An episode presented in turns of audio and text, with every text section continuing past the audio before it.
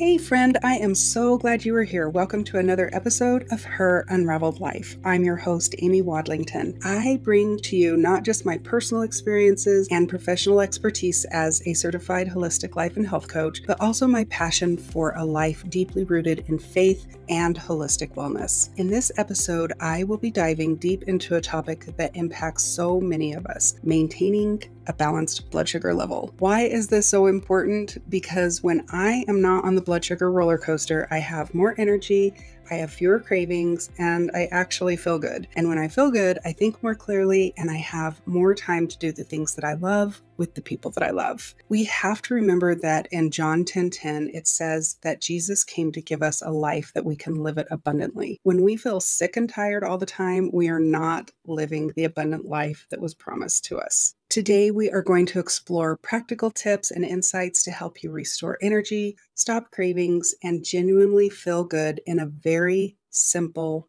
doable way. Whether you're dealing with metabolic issues, navigating life changes, or simply aiming for better health, I hope to light the way to empowerment and transformation. Now, before we dive in, I want to share kind of a funny story with you. My teenage daughter is in cosmetology school and she works as an apprentice in a local salon. And last week I went to get my hair done and she was blow drying it out and she asked me if I like to have volume in my hair. And my answer, well, yeah, I'm an 80s kid. Of course I like volume. and then I proceeded to pull out a picture of myself from the eighth grade, and we had a very good laugh at my expense at my big hair from the 80s. I should have bought stock in Aqua Net, I'm telling you. Now, if you can relate at all to this story, that means that you are likely in the same age range as me. This year, I will be turning 50, which is so weird to me because I feel too young to be that old. if you are my age, you are also starting to really notice the effects of slower metabolism. And if you're like most people, you probably didn't give much thought to your metabolic health until it started slowing down. Maybe you never really had belly fat and now you do or you remember in your 20s being able to do a crash diet for two weeks before vacation and you could lose 10 pounds easily. And now you're actually living a healthy lifestyle and doing all the right things, but no matter what you do, you can't seem to lose one pound. So, what gives? I am not going to get much into the weeds of the science behind all of it because around here I like to keep things really simple. When I don't feel well, I just try to figure out why, and then I find the most simple way to fix it so that I feel better, and then I come here and I share it with you. What I have found is whether we're talking about metabolic health, insulin resistance, hormonal issues like PCOS or PMS, perimenopause or menopause, maybe poor sleep, or diabetes, prediabetes, weight loss, or even joint and muscle pain, they all point to one common denominator, and that is blood sugar. And we're also uh, looking at inflammation as well. But when you balance your blood sugar, that also lowers your inflammation. So we're just going to be looking at blood sugar right now to keep it super simple. My life used to be insane. It started with stress in the morning and it ended with stress at night. And in between, there was also a lot of stress, but it was just plain survival. The foods that I ate were the simple grab and go foods, usually high in sugar and carbs. And not all carbs are bad, just let me point that out. But the ones that I used to eat were definitely not the good ones. And when I was eating more healthy, I would actually drink a smoothie for breakfast, but it was filled with fruit or juice or both. And it had a little bit of protein powder in it or I would eat a granola bar on my drive to work. And lunch was never much better. It would either be leftovers from the night before or the vending machine in my office break room. And then I would hit my afternoon crash and I'd grab a caffeine filled drink or a sugary snack, also from the vending machine in the break room. To keep me going. And then by the time I got home, I was too tired to cook. So I would always do something as simple as possible, like pasta, tacos, burgers, or when I could afford it, we would do takeout. And then I would crash on the couch until it was time to fight with my kids to go to bed. and then we would start all over again. now, looking back, I see that the real culprit behind my perpetual state of being sick and tired all the time wasn't just the packed schedule or the unending chaos that was in my life. It was the roller coaster of unbalanced blood sugar. It was silently undermining my health, my mood, and my energy levels. But that life and that version of me is in the past. So let's take a look at some of the common signs of frequent glucose spikes, or better known as the blood sugar roller coaster. You'll find that you'll have cravings for sweet food, or sometimes you'll finish a meal and you'll want dessert right after, or you'll have a craving for something salty and then sweet, and then you want something salty again.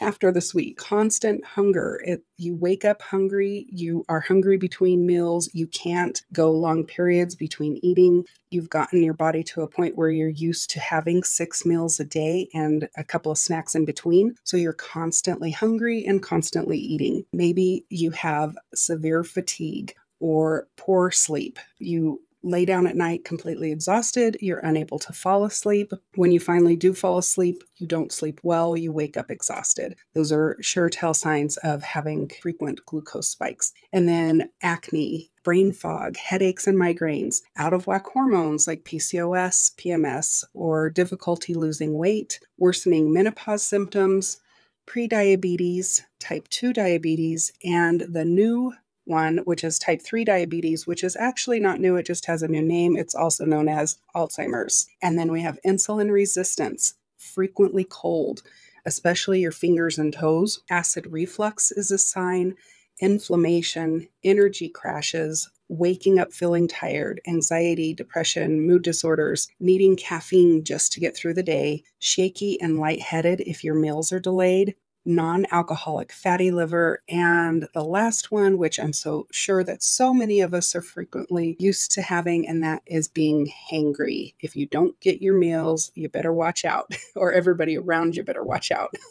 Do any of these sound familiar? The good thing is is that there are very good benefits to having flatter glucose curves and those are more energy fewer cravings less hunger slower aging and fewer wrinkles improves fertility less inflammation, clearer skin, healthier heart, healthier brain, reduced risk of diabetes, cancer, fatty liver disease, and Alzheimer's, and even weight loss.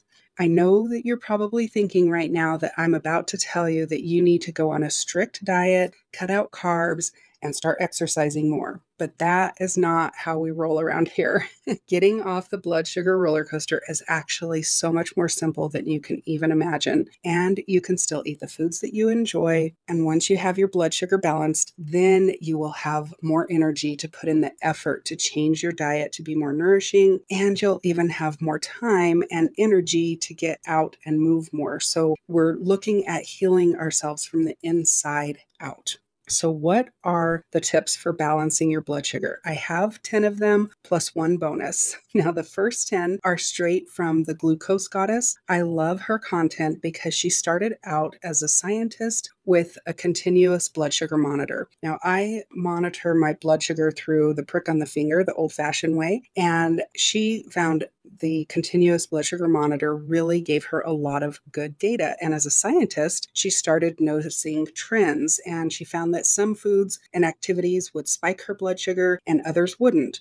Or one day, a particular food would spike her blood sugar, and another day, she would eat the exact same food and it wouldn't spike her blood sugar. So, what did she do? She got curious. I love the word curious because when we get curious, we can ask questions without judgment. So she started asking questions, she started looking at the trends, and she started tracking the patterns, and she came up with these 10 tips. And I really recommend that if you're interested in these, that you go follow her. She has a great Instagram page that shows how her continuous blood sugar monitor works, and she shows how these 10 tips are applied. And she also has a book out and a free Facebook page as well. So, number one is drink apple cider vinegar and 10 ounces of water before you eat. If you can do that between every meal, then you don't have to do anything else that's on this list. That alone will help to balance your blood sugar levels. A lot of times it's not possible to do that though. So there's other things that you can do that are just as simple. Number two is eat foods in the right order. You want to eat your fiber first. So that's going to be your fibrous vegetables. So greens is a great option. And that's one of our next on the list, but greens is a good option. So a salad, or you can do an avocado is very high in fiber, broccoli, any type of vegetable that doesn't have a lot of carbohydrates in them. And then your next one is protein and fat. So fiber first, and then protein and fat, and then starches and sugar last. So your starches are going to be like your rice and your white flour and potatoes, things like that. And yes, I said sugars. So you can even have dessert after your meal. I like to stick with berries. Last night I had raspberries with some sugar free chocolate chips, and it was delicious and it didn't spike my blood sugar. Number three is add a green starter to all of your meals. So we can incorporate number one and number two into number three, we can start with greens. And so that's going to give us our fiber first. And then you can use apple cider vinegar on salad as a dressing. And then you can add a fat, which would be like avocado oil or olive oil and some spices, maybe some lemon juice on there to give it a little bit of flavor. But that incorporating all three is an option that you can do. Number four is stop counting calories. Counting calories is not doing you any good because eating 100 calories of broccoli and eating 100 calories of a donut does two completely different things to the inside of your body. And we're looking at healing from the inside out, and counting calories is not doing you any favors and it adds a lot of added stress, which in turn spikes your blood sugar and creates inflammation. So it does the exact opposite of what we want it to do. The next one is eat a savory breakfast. When you start your day eating a high carbohydrate breakfast like cereal or a granola bar or even a smoothie, and yes, I know some smoothies can be very healthy, but if it's high in carbohydrate and sugars, fruit juices, and fruits, it's just going to spike your blood sugar and then you're going to have that drop. And by 10 or 11 o'clock, you are going to be hungry again, needing food and something sweet. So you're going to go grab a Starbucks to give you a little bit of boost. And then it's just going to set you up for failure for the rest of the day. But if you start your day with a savory breakfast, it's going to start your day for success so that you don't have that crash and you can continuously maintain your energy levels all day. The next one is after you eat, move. Go for a 10 or 15 minute walk. That's all you have to do. You don't have to go for a long 10 mile walk or anything like that. You don't have to do a HIIT exercise. But if you can move for 10 or 15 minutes, whether that's walking or dancing, jumping, or something that you love, even sweeping or doing the dishes, not saying you love those, but anything to keep you moving and not being sedentary in a chair after you eat is going to help keep your blood sugars level as well. And if you have a snack, this is the next one. If you have a snack, go savory. And so you want to have savory snacks instead of sweet because it's going to help keep your blood sugar balanced and you're not going to have those spikes. And then never eat naked carbs. This is number 10. Always combine carbohydrates with fat, protein and or fiber and if you can eat those first. So let's just say that you're about to eat a high carbohydrate meal, then you want to make sure that you eat your fats or your fiber or your protein first. So you want an apple, have six or seven almonds before you eat the apple. Or you can have the apple combined with a nut butter like peanut butter or almond butter. Sunflower butter works as well. You can also do toast with avocado, or you can do some salmon on the toast and some eggs. Anything that's going to combine those carbohydrates with the fat, the protein, or the fiber is going to help keep your blood sugars level throughout the day. And the bonus tip this one is from me, and I learned learned this from one of my favorite authors, and she is the author of the book Fast Like a Girl, Dr. Mindy Pelz. She is an amazing leader and I love her. And that is to shorten your eating window. We will dive deeper into this later on other episodes, but many call it intermittent fasting. It's so helpful. If you can start your eating window at 9 a.m or even push it to 11 a.m. And it takes a little bit of time. It's not something that you can do right away, but if you're not taking in those calories and having breakfast until 11 a.m., and then you stop eating by 6 p.m. or 7 p.m., you're going to have a fasting window between 6 p.m. and 11 a.m. the next day that is going to give you a huge boost in your metabolism. It's going to allow your body to begin to heal and give you more sleep. You're going to rest better. You're going to have more energy, and it's really going to make a huge difference on how you feel. So, we're going to talk more about intermittent fasting later, but that is a huge, very simple change that you can make without changing anything else